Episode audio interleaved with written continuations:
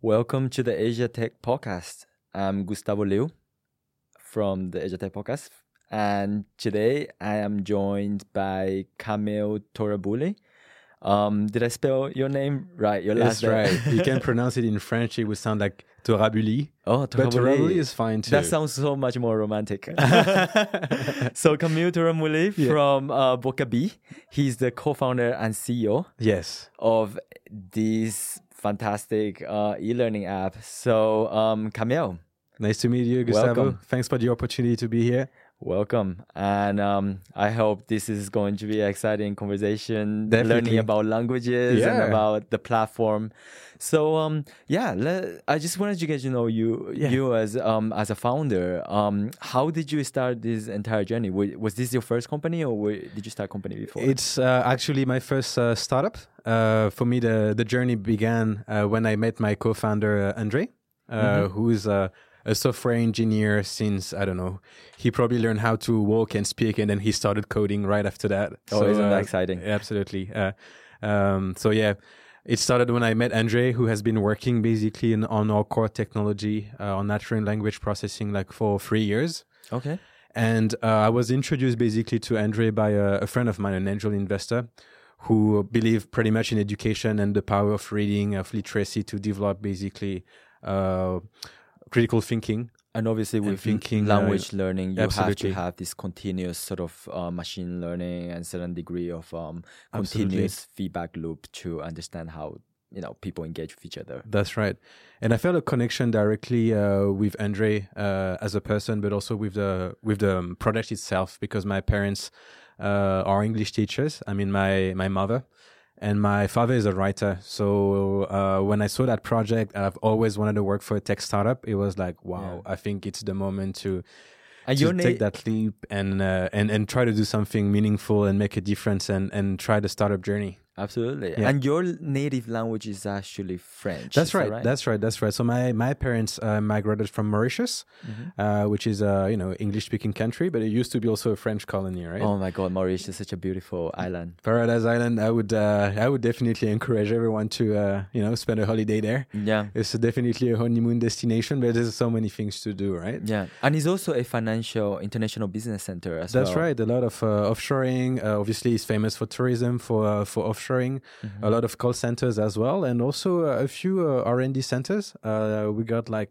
um, Indian tech companies Oh yeah. who place some of their R and D labs in uh, in Mauritius, and it's always been a hub, a platform between Asia and Africa. So uh, Yeah. I would say that's to an extent Mauritius is the Singapore of Africa. Yeah, and I, I- and actually, um, I used to work in finance my previous life, Yeah. and we looked into Mauritius structures and looked at it. It's sort of like um very well known center for setting up operations there, and historic Mauritius, historically Mauritius is actually well known for um Indian tr- um sort of silk and uh, and exports of spices That's right. into Africa, right? That's right. That's right. So a lot of uh, sugarcane actually a business. That's that was like the main purpose of uh, of Mauritius. Yep. Uh, so set up by uh, by the French settlers and uh, and by the by the British, but also trade. It's always been like about trade. That right. And that is where economy booms because of the That's right. trade. That's right. That's right. So we uh, we were the key to the Indian Ocean. That's that's how we. Uh, I mean, that was like a strategic position of Mauritius always. Did you grow up in Mauritius or in France? So I was born and raised uh, in France. So uh, I'm originally from uh, Lyon. Mhm. But um, yeah, as a kid, I would go back like every year for summer holiday. Uh, so spend time with uh, you know with family uh, in Mauritius, and uh, I love the ocean. So like diving, fishing, the nature is yeah. is absolutely gorgeous. So like trekking through the forest, everything.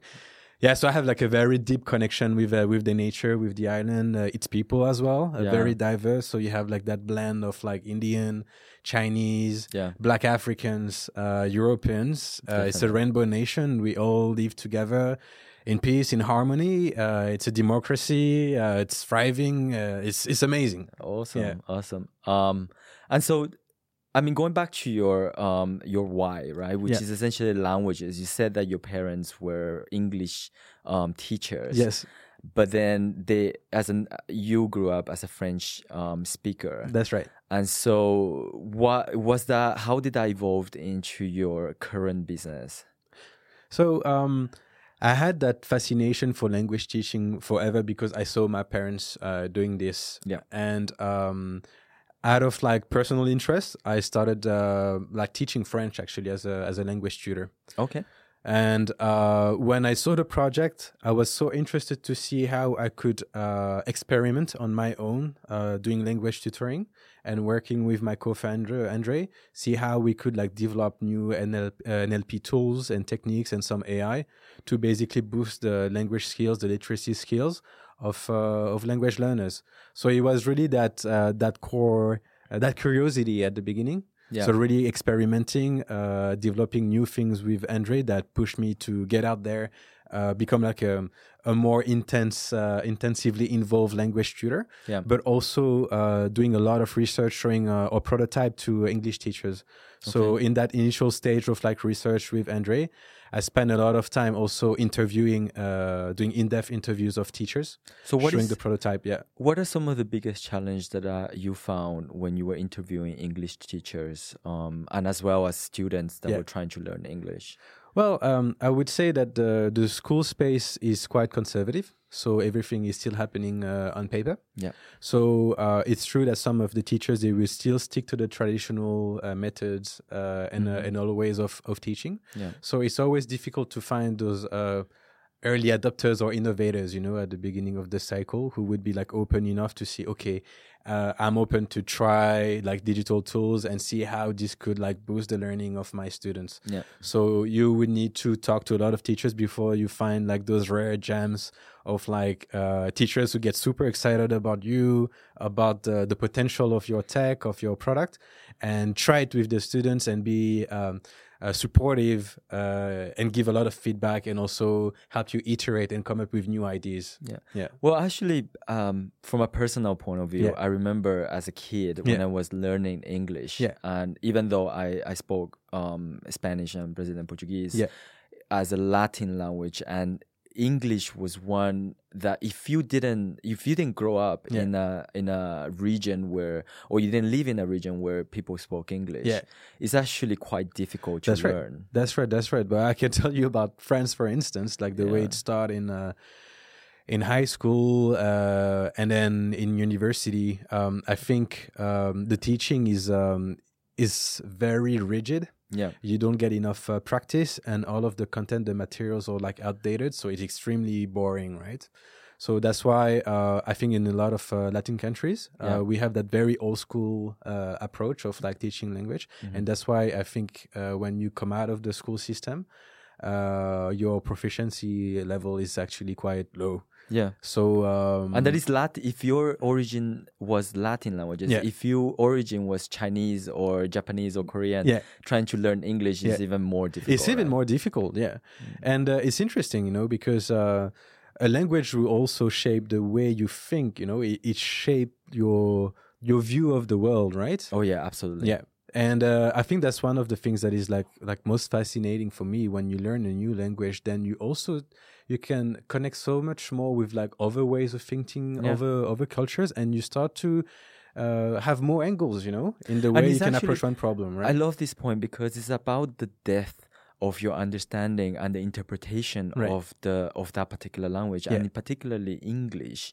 Depending on what region you actually learned, Yeah. like say if you learned English in UK, yeah versus if you learned it in Jamaica, right? Yeah. It would be a very different sort of um, understanding in terms of culture and um, Definitely. meaning. definitely like the words you would use the how you would uh, you would use the language like what what song you would sing right You Yeah. know, that's that's that's so so different and uh, in my case uh, you know practicing english uh, so moving out of like france and coming to asia i've actually you know learned english like through that mix of like american uh, British people and Asians. So ultimately, that's that's the beauty of English now. It And feels then- like it's everyone's language, right? And then there's like Singaporean English, which true. is kind of like it's it's it's a little bit mixed with other sort of uh, dialects, but at the same time, it just rich with a lot of um, different type of um, uh, history. that's right.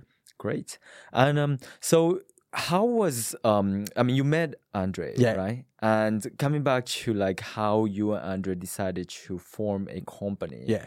Um, when did that start and and you know where did you guys start developing the technology first and uh, testing it out because you went surveying asking teachers um, at what point did you say right let's put, get together and like make this a business So uh, it really um, started from Andre creating our first MVP.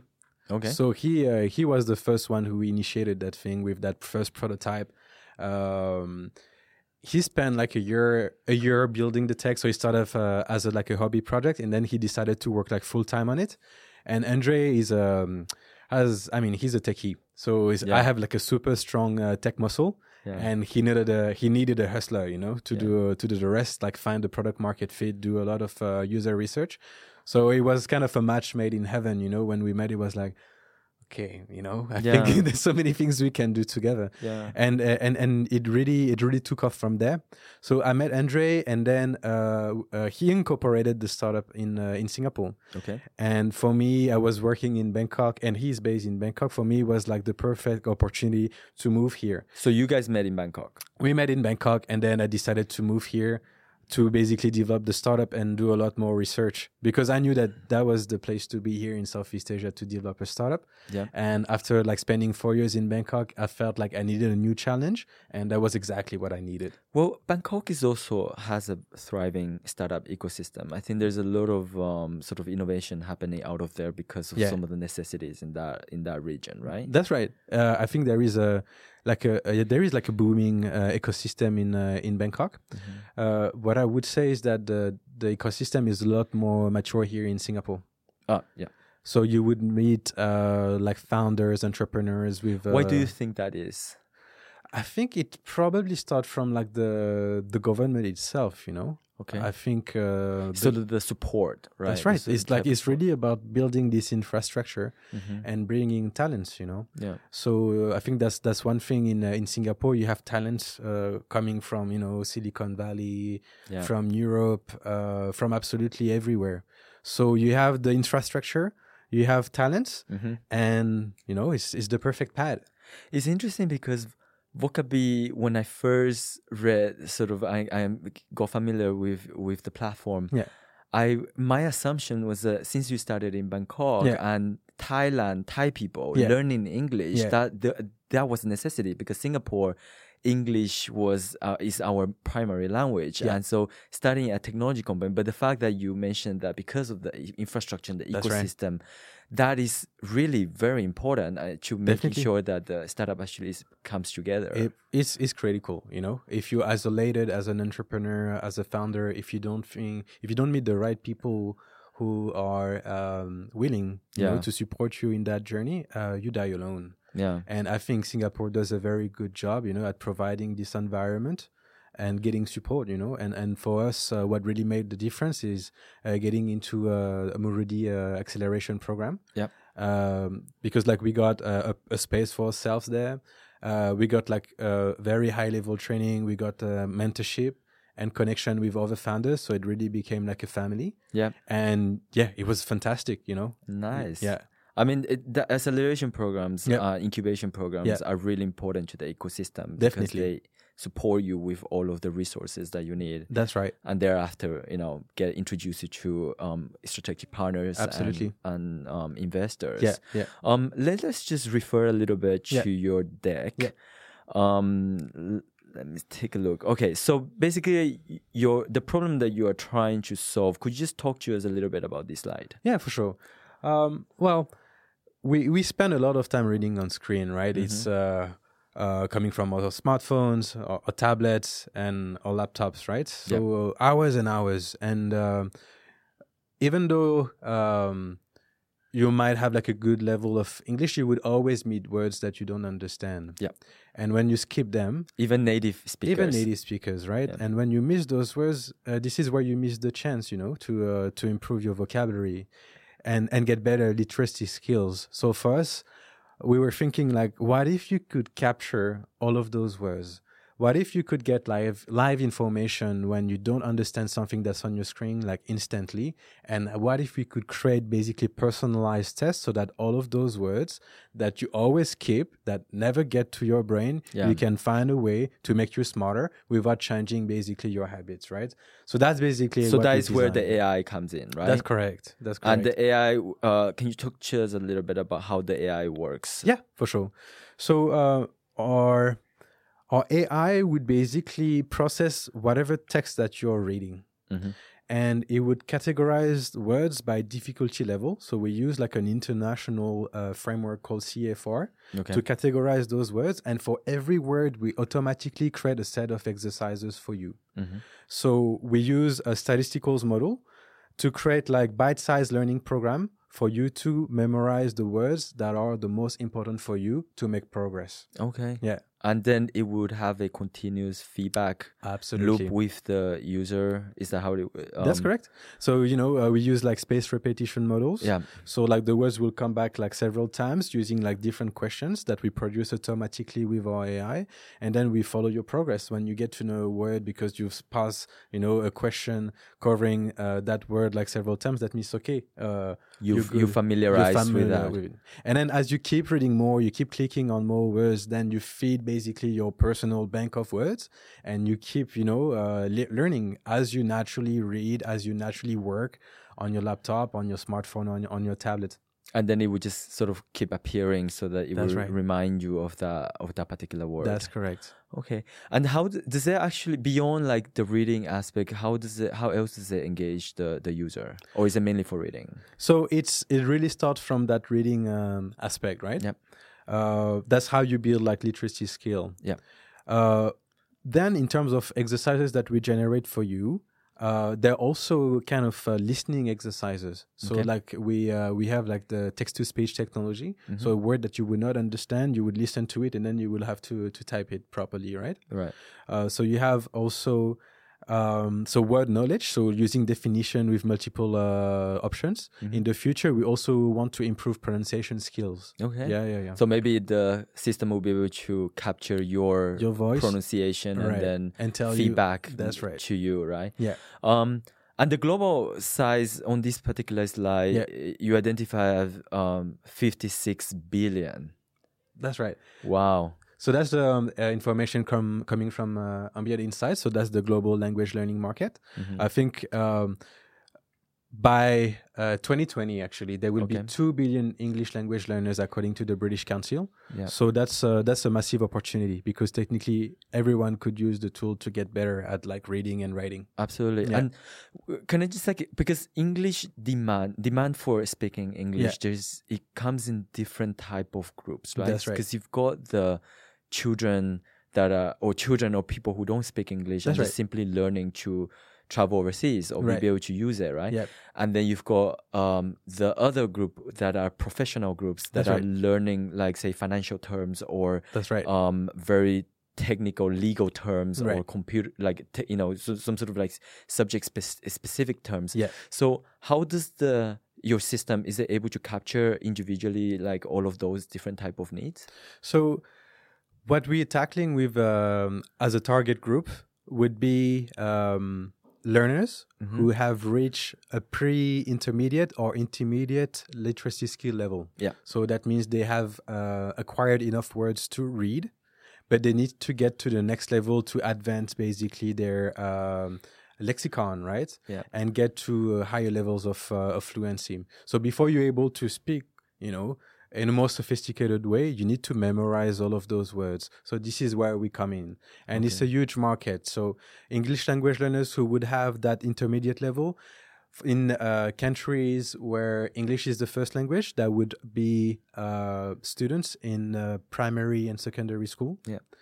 Uh, and for non-native speakers, they could really be anywhere, even like in uh, universities, right? Yeah. And it could also be like knowledge workers, uh, you know, coming out of universities and like having a kind of like average level of English. And when, as you mentioned, they read, uh, you know, their contracts or like emails coming from like people working, you know, from the UK or America, they will not be able to understand it. Then they would use our our, our tool basically to understand uh, everything and and fill those gaps. What I found is that I mean, previously working Yeah. for um, financial institutions, I realized that a lot of um, say bankers that Yeah. were coming from um, Thailand, China, Yeah. Philippines. Yeah. They, in order to be able to uh, communicate those Yeah. technical financial terms, Yes, um, and a lot of the terms were very specific, Right, right? With right. the financial jargons and all Yeah. of that. Um, you literally had a dictionary just for financial purposes. that's right. And the same thing would apply for medical, Right. and the same thing would apply for lawyers. Yes, And so I can see why a sort of cell machine learning and AI sort of um, application would Right. be very useful. yeah, Especially for professionals that can manage their time definitely. right? Absolutely. You've got time constraint, you've got um, space constraint Yeah. because you might not be able to, and or sometimes you're trapped in that airplane and you just want to be able to like practice before you absolutely go to the next you are you know uh, in the subway or you're in the plane and then you have all of those words and you know if you don't find a way to learn them then for sure you're not going to make any progress right I remember when I was learning English as Yeah. a child. yeah One of the reasons why I, I it was so, convenient to Yeah. just drop off is because of Yeah. that sort of having to meet my tutor and having to arrange for a That's right. common time. that's right And over time, I think everybody kind of just like fades apart. yeah it's very painful you know as a as a learner to capture every single word if you have to make it manually that means you need to have the notebook and then write the definition yourself uh, Yeah. nobody wants to do that Absolutely. Yeah. So is that where your sort of next tier of um of, of model or uh, is is to capture the sort of professional market? That's right. I mean, we uh, will definitely target uh, professionals, those uh, knowledge workers, like those self learners, right? And uh, definitely those students in uh, tertiary environment and also in secondary school. Yeah. I noticed there was a a, a, a page on your um, slide that Yeah. talks about the various phases that you um were referring to. What what are these phases? So this uh, this phase was actually is, is our pilot phase. So that's uh, validating our, our proof of concept. Okay. We, so you're uh, using French to English, right? Uh, French speakers to learn English. That are learning So uh, we've um, done an innovation partnership with the French school here in Singapore. So I Okay. Got the chance basically to develop uh, a web application for teachers and students, and that's really how we managed to build our core technology with the AI that creates the exercises, that automates marking, that tracks the the progress. Right. is there like a gamification aspect to it as well? Yeah, or how do you engage students? So definitely, uh, it's like uh, getting collecting points uh, and and badges and ha- putting a little bit of competition with the uh, with the other you know school uh, schoolmates. So that's one element of uh, of motivation that's uh, that's important. And obviously, uh, you know, you have a teacher, and you It know, has to be enforced by the teacher. Yeah. But Okay. also, you can also process your own uh, your own documents. So beyond just what uh, your English teacher is giving to you, you would cer- certainly have like um, other subjects like humanities uh, taught in English that you might not understand, and you can also process like whatever document coming from other subjects on our platform as well. Yeah, and Yeah. Singapore obviously is a great testing case, Definitely, right? it's the perfect lab. Because you've got like a small group of like um, French students isn't, isn't like so big that you can manage, and then with any sort of iteration that is required, you can you can get feedback very fast. super quickly. And uh, we we also uh, tested other groups. Um, so working with um, Stamford American School Okay, uh, the australian school in singapore but also in malaysia. Yeah, and uh, inlingua so yeah it's a big very big language center as well so we we also tested with uh, chinese japanese uh, learners as well yeah. so uh, yeah we we covered basically quite a wide uh, spectrum of like language learners yeah So right now, the actual platform can, regardless of what language Yeah. you speak, you Yeah. can actually go up and learn English onto Vocabi. That's right. So uh, the web application that we have developed was really kind of like in-house, like working with the school and the language centers. Okay. And now we're opening this up to any self-learner. Okay. Yeah. Great. And what would be the phase two like? So phase two is actually this uh, this opening uh, to self-learner because now that we have developed our tech, our product uh, with the school, and we have uh, validated our proof of concept because the teachers use it, the students love to use it as well. We are ready to basically activate that self-learning mode where you can take whatever document that you want and basically learn on your own. Okay. So moving out from the web application that we have created, what we are developing is the is a cross-device basically solution where we will create also like a web plugin. So you are on Chrome, you're browsing as usual. You would be able to get live information using that plugin Yeah. and capture all of the words through that. And also uh, your quizzes or like things that you would ring normally on your smartphone, you'll be able to do that as well when you're on the go. Okay. Yeah. Are you also actually one of the interesting thing about uh, Yeah. machine learning platforms is that Right. you will also be collecting a lot of data on the That's right. progress, and this is is is it live on the cloud or um, does, how does that work? Is is it offline or, or online? It's uh, it's all on the cloud. Okay. Yeah, yeah. And uh, definitely, we capture a lot of uh, content uh, and user data. So uh, we can like categorize. I mean, we can create different clusters of users and see like the different dyna- dynamics. Also, depending on their demographics, right? Like if Yeah. it's a group of French learners that's their mother tongue. We can capture that, so we can know that for French learners, like uh, for French speakers, like this set of words is super difficult. So maybe they will need to learn those words as a top priority. Yeah. But it's going to be different for Chinese people and for Japanese. Or like older generations That's- versus like that's right. younger generation. That's true. Would the AI be able to sort of in the future? I mean, I know now you're still on the data collection process, Yeah. but I would imagine that it would be so customized that it will follow the little, literally the pathway of what every individual challenges are, are That's true. facing. Absolutely. As we train the AI, basically, the, the personalized training programs that we generate with the AI will get more and more accurate. Right. So that's one part on like the um, your The neural network. quizzes that you that we're building. Also, what we um, what we are doing is collecting all of the content, all of the study sets that are created by the teachers, Yeah. and we want to create a shared library where like learners can also pick that, and also our AI by capturing the profile of the learners would be able to assign like the most relevant study sets for you as well. That is, th- this is actually go falls back down to exactly what we talk about, like the AI. A lot of people, I think, fear that AI are going to replace humans, Yeah. and how you know in the future, like teachers should fear their job. Um, but actually, that is not true. Is Yeah. the actual fact is that it will enable teachers to do more do more. meaningful, That's right. right? More meaningful roles and and be more effective at what they do Yes. because right now teachers from a human capacity Yeah. when they're teaching the student especially in big classrooms Yeah. you have very little um, ability to assess students Right. so one example that i like to do and i, I, I use it for medical um, doctor purposes Yeah. but like i would say the same thing for students Yeah. would it be reasonable for me to expect my english teacher Yeah. to know all the curriculums for learning the best curriculum teacher like solutions for learning english in the world Yeah. no Yeah. but I would expect my teacher to empathize with me, my difficulty of learning this language, Right. and how you know if I'm having a bad day Yeah. or I'm having a good day, and for her to be assisted or him to be assisted Yeah. by a actual um, platform that would give the or assist, assistant that would enable all of those kind of knowledge. That's that's true. Basically, you know, uh, a teacher who who uses vocab is a teacher uh, on steroid. You know, because we we take away a lot of their uh, boring job, which is like um, auto. I mean, marking, marking student work, or repeating like the same word again and again until like the the students memorize it.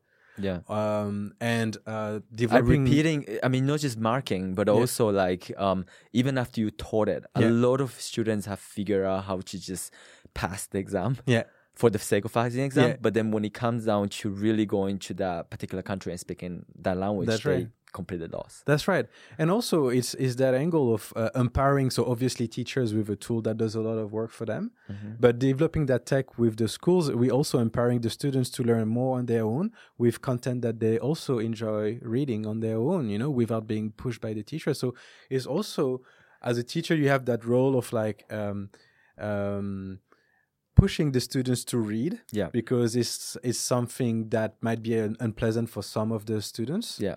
Uh, and when you ingrain that when you instigate that that habit when it you install this then uh, students would read on their own and get smarter just because they have developed that habit of reading for their own pleasure right But And also for their that interest, right? that's right um, to to ingrain that interest. Yeah. So um, I just want to talk a little bit about your revenue model. So you you um, how does the revenue model work? So in the in the pilot phase, focusing on our proof of concept, uh, for us, what was important as a milestone is getting the school to start to pay for our application. Yeah. So which is what we have successfully done.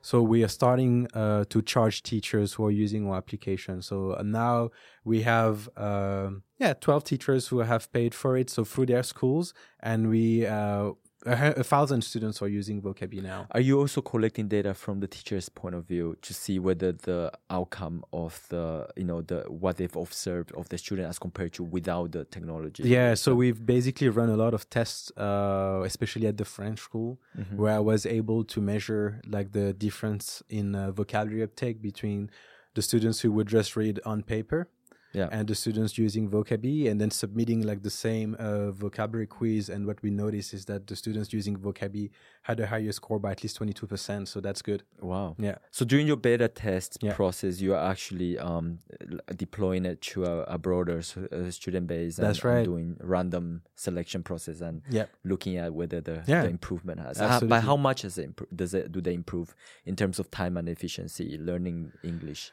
So we uh, we estimate uh, that in that process of like collecting words and memorizing, there's at least like fifty percent of time on literacy skills.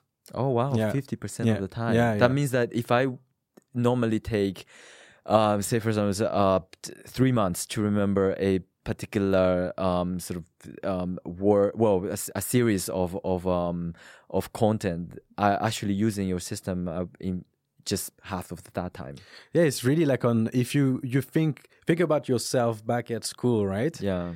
Writing down every single word manually and then getting back to it and creating your own flashcards and doing all of this, And right? if, that is if you don't lose the flashcards. That's right.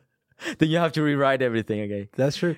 So like really like yeah, put put yourself in that situation and see that we automate all of this. Yeah. Awesome. Yeah. Um, and you are was uh, you are the beta stage. So you is are you raising now your pre-seed or your seed? We're raising our seed now Your because seed the okay. beta is ready. We're finalizing uh, a web application for students, and we're raising our seed basically uh, to create our, our mobile application Mm-hmm. and our web plugin to be able to sell it to any self learner out there. okay. Yeah. And you've raised part of that. Um, so you're looking to close your round, um, by this year. So we basically uh, we close our pre-seed. Okay. So now we're opening the seed now. Oh, Yeah. you just opened the seed. That's Okay, right. Yeah. Awesome. And you're raising it. Where are you raising it? Here in Singapore or Yep. outside of So Singapore? uh, we've uh, we've talking to angels uh, here. Uh, we've also started to talk with uh, with VCs. okay. So yeah, definitely. You know, if uh, anybody out there is interested in education, uh, yeah. Very happy to uh, to talk more. Yeah. Edutech has become a very um, sort of focus on a lot of Asian countries. I was actually at a panel in, um, in the, back in the US, Yep.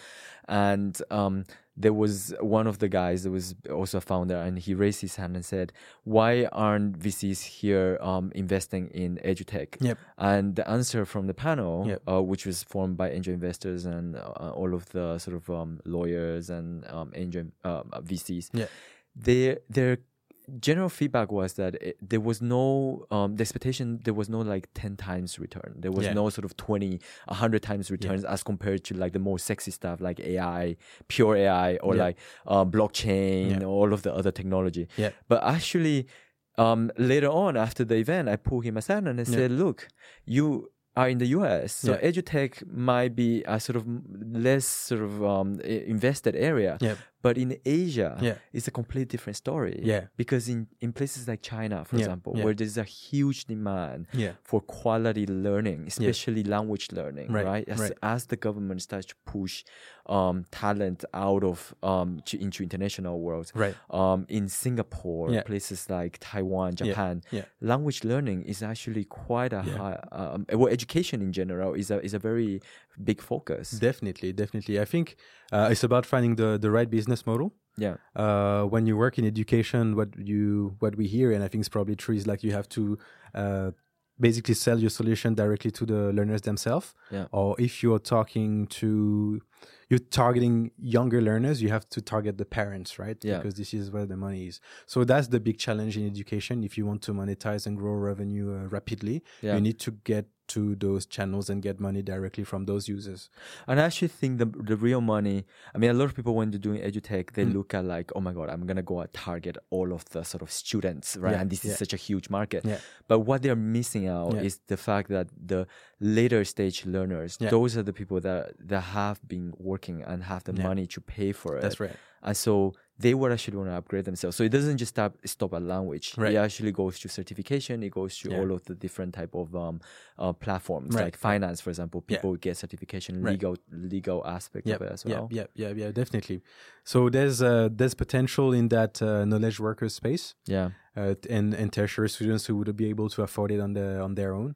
What we also think uh, has a lot of potential is like also selling like family pack, you know, because you let's say as a knowledge worker uh, in uh, Japan, for instance, you know that uh, your English level is kind of intermediate, but you would like your children probably to start younger Or your and parents. use the same tool, yeah, or your- even your parents, right? So you would buy that family pack for the entire family, and everybody would kind of use like Vocabi uh, with the plugin, the extension, and kind of compare results as well. And you kind of create that internal um, ecosystem, right? Because if instead of having to fly you as a child to like UK, for example, to Mhm. learn English, if the whole family starts to practice together, it- Yeah. and and parents and oftentimes children learn faster when the parents are Uh, actually they're involved in the speaking. process for sure. Yeah. Yeah. for sure. And I mean that's that's the job, you know. As a parent, that's what you're supposed to do as well, right? yeah. Yeah, you have to show the example. Absolutely, Yeah. and so you are um a 500k is at one market cap. Would that be be at? So it's at a 2.2 million dollar uh, valuation. Okay, um, and uh, yeah, we use SafeNote uh, as Moridi startups. That's something that uh, um, yeah that we use as as a standard. Yeah, okay, and I suppose that like a huge portion of it will be going on the development of tech, buying sure. the softwares and you know on the sort of quantum computing sort of space using you know all uh, that cloud space, all the all the storage and all of that Yeah. for the data, right? that that part is pretty much uh, is is quite well in place. Uh, for us, it's really about creating the the cross device experience, right? Mhm. So uh, enabling you uh, with the web plugin to just like have that natural experience of like just doing your normal thing Yeah, and be able to capture absolutely anything, right? And also on your smartphone and providing that convenience of being able to learn and practice with the test absolutely anywhere on the plane, uh, you know, uh, taking the subway, everything. So you, you, you would be able to capture words from like whatever screen and you'd be able to learn from anywhere. maybe in the future use different type of wearables like VR or AR or so, so one of those kind of like hardware devices to make it more sort of real. It, it might feel like you're like now in the UK as opposed to like, and you're standing in Mauritius, but then you're like, if you- you're wearing this VR device and look like you're interacting with English speakers. Yeah, that, yeah, that, that that'd be great. Or even like you're looking at a room and then you see objects and then you see the words popping up, you know, uh, and then you would just like learn just that by walking in like virtual space or having conversations, right? Yeah, Yeah, uh, yeah. It just feels like you're traveling without actually physically Yes. traveling. So I have one more question for you before we end this conversation. It's been an absolute um, fun talking about languages. One of my biggest passions. Yeah. Um, how can our listeners who and be investors or people who might want to understand, find out more about Vocabi, Yeah. um, reach out to you? Yeah, so uh, but definitely you can uh, have a look at our website and and uh, reach out to me directly. You know, I'm always happy. Uh, if you're in Singapore, I'm also traveling quite frequently to uh, Kuala Lumpur and Bangkok to uh, to grab coffee and have that uh, you know direct conversation uh, with uh, with you as investors. Or if you also work in the education space and you think that it could make a difference wherever you work, or even for your children, very happy to have that current that direct conversation with you. Definitely. Wonderful. Thank you very much, Camille. Thanks, Gustavo. It's been a total um, it's been wonderful talking to you. The pleasure was all Um, mine. Thanks. And this is a wrap. This is the Asia Tech Podcast. I'm your host, Gustavo Leo.